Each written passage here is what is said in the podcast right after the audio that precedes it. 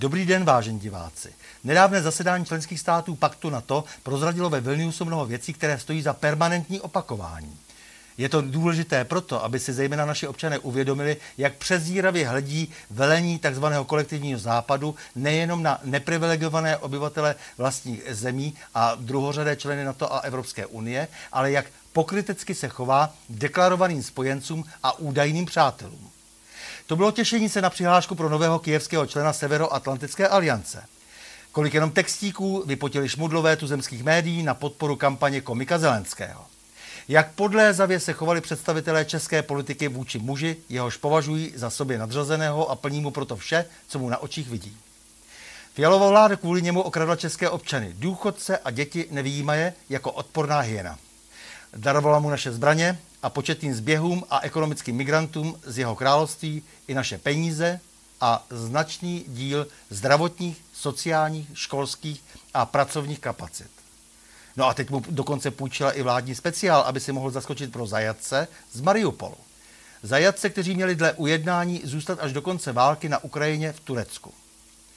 Vtáhla nás tak ještě hlouběji do konfliktu, se kterým jsme neměli mít vůbec nic společného a jenž tak stále intenzivněji ohrožuje bezpečnost České republiky. Slaboduchá koalice a její principál samozřejmě plní americké pokyny ale chtiví funkcionáři pětikolky Vladimíru Zelenskému potupně slouží také v domění, že tím upevňují svoji pozici a získávají silné krytí. Chyba lávky, chlapci a děvčata. Po vilniuském setkání byste mohli už konečně prozřít. To, co je mnohým známo už mnoho let, bylo předvedeno jednoznačně a průzračně, tedy i pro slaboduché. Zelenský byl odepsán a s ním Ukrajina i Ukrajinci. Členství v NATO je odloženo na neurčito. Zelenskému se sice plácá po ramenou, ale budou mu dodány maximálně zbraně takového druhu, aby mohli Ukrajinci i nadále umírat za ekonomické zájmy nadnárodních korporací a globalistů. Západ se nechce pustit do osudového konfliktu s Ruskem, protože jadernou válku nelze vyhrát. Korunou summitu NATO však bylo na jakoby okrajové veřejné diskuzi NATO Public Forum vysvětlení pozice Ukrajiny a její vlády ústy českého prezidentského poskoka Petra Pavla. Petr Pavel zde sdělil, že Ukrajina může pomýšlet na územní zisky maximálně do konce tohoto roku.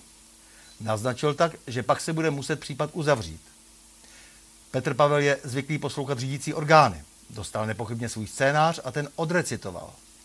Sdělil tak za všechny západní politiky a papaláše na to nečekaný a pro Zelenského a jeho tým až ultimativní vzkaz. Za prvé, Západ na ukrajinské představy o vlastní teritoriální svrchovanosti z vysoka kašle.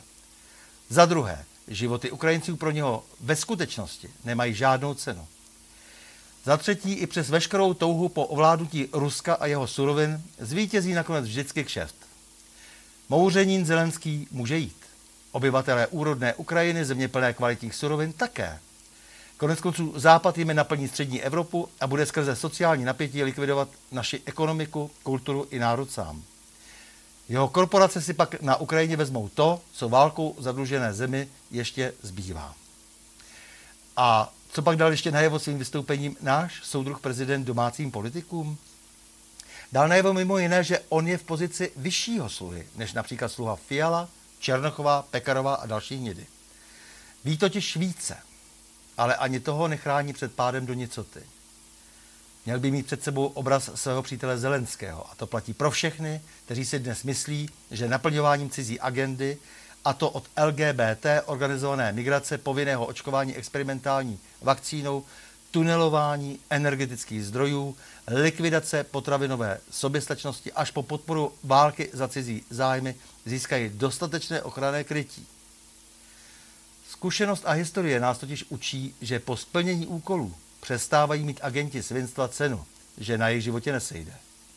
A mějme také na paměti, že v oživlé nacistické ideologii, která opět ve vládnoucích kruzích západu nabývá obliby, získává svou pozici rasismus a pohrdání údajně méně cenými národy. Není divu. Slované jsou výzvou, jsou konkurencí upadající moci a kultury západu.